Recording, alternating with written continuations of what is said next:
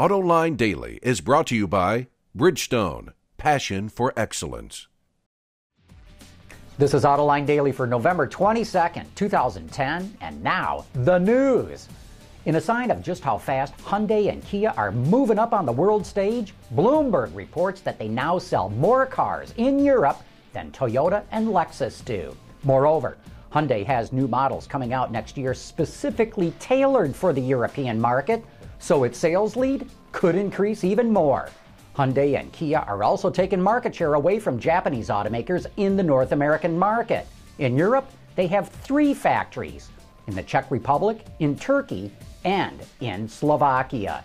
And speaking of Hyundai, even though it did not show it at the LA Auto Show, the company released these drawings of a car called the Grandeur, which it sells in the US market under the Azera brand name. You can see how it carries the same styling theme found on the Sonata and Elantra, with a grille that has a similar kind of surface form, and in the flowing lines that run down the side of the car and into the rear. Hyundai will not say much about this design, but you can bet it is headed for production and will be sold worldwide. According to Autoblog, Volkswagen plans to build a modern version of its iconic Type 2 van. But this is not the first time the company has flirted with reintroducing it. If you remember way back to 2001, VW planned on giving its microbus concept the green light, but apparently it would have been too expensive to build. Fast forward to 2010, and rumor has it the project is back on. Auto Express reports VW is trying to decide how conservative or creative to make the design. But given how bland some recent Volkswagens have been, I'd bet on boring rather than breathtaking. If this rumor is true, we'll likely see a concept version of the Transporter sometime in 2012. Increasingly, automakers are turning to the internet to help move the metal, whether they create a Facebook page to drum up online support or start microblogging on Twitter, they can really reach new and younger audiences by turning to the web. Along these lines, Bloomberg reports Kia plans to start selling vehicles on eBay. Almost half of its 725 U.S. dealerships are enrolled to list their vehicle inventories on the popular auction site. GM tried something similar last year in California, but let the program lapse after about eight weeks. We'll have to see if mainstream car buyers will purchase vehicles from eBay. And speaking of social media, you can friend us and follow us. We're on both Facebook and Twitter. Just search for Autoline and you should find us. Hertz announced it has teamed up with Coda, a California based electric car company, to make its vehicles available for rent at certain locations in Southern California. Coda's cars, which are made in China, are 100% electric, can seat up to five passengers, and have a range of up to 120 miles. The company claims that a full charge only takes six hours to complete. The deal with Coda is part of a broader plan by Hertz to use its locations as a base for EVs and charging stations, and it'll start its EV rental program next year. But speaking of EVs, just as the first mass market ones are getting ready for their debut, utility companies are finally admitting they are worried that an influx of cars plugging into the grid may knock power out in some areas. According to the AP, just adding an EV or two to a neighborhood is almost the equivalent of adding another house. And utilities worry about those cars stressing their equipment. Driving 10,000 miles will use around 2,500 kilowatt hours, which is 20% more than the average annual consumption of a home in the U.S. Plugging the EV in could also trip a circuit breaker if the circuit serves other appliances and knock out power in other parts of a house.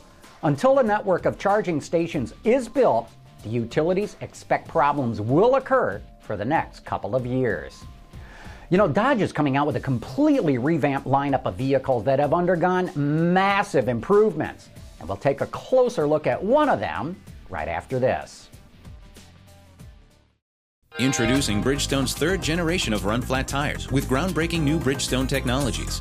Bridgestone run flat tires offer improved ride comfort, lower rolling resistance, and improved wear while giving you the peace of mind and comfort you need. The Dodge Journey was always a well sized vehicle with good packaging. Only problem was, it had a cheap plastic interior and a somewhat primitive powertrain. Well, for 2011, Dodge went in and fixed just about everything on the Journey that needed fixing. I recently got a chance to test drive one, and here is what I thought about it. Here's my instant impression of the 2011 Dodge Journey. They have completely changed this vehicle, although when you see it on the street, you may not notice the differences all that much. Very subtle changes on the outside, starting with the front fascia. They've also done a different rear fascia. The real story on this vehicle is under the hood and inside. Come on, I'll show you what I'm talking about. I really like what they've done with the interior of this vehicle. If you've been in the prior Dodge Journey, it was all cheap plastic, cheap hard plastic everywhere. Now they've got nice soft touch plastic, a lot of contour, a lot of character in the design of the front end. I love this bright work that runs across the entire IP. Another little detail that I really like, if you look at the buttons on the door, before it looked like they had just punched a hole through the plastic. Now they've got this nice indentation, they've got this nice little ring that finishes it off.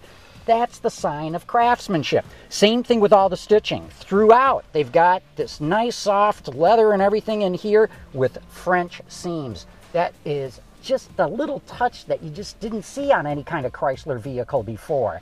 Put it all together, especially with this leather wrapped steering wheel that comes standard, the most base vehicle, and this Dodge Journey is completely different than before.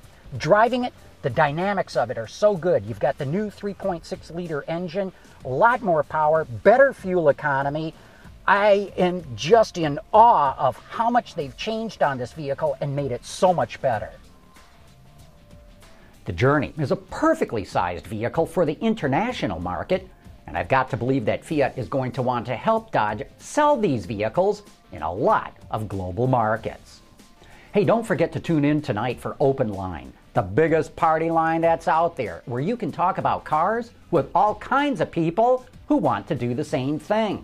The number is 218 936 6581, and the PIN is 2275. Join host Michelle Naranjo tonight starting at 8 p.m. Eastern Time on Open Line. And that's today's report on the top news in the global automotive industry. Thanks for watching. We'll see you tomorrow.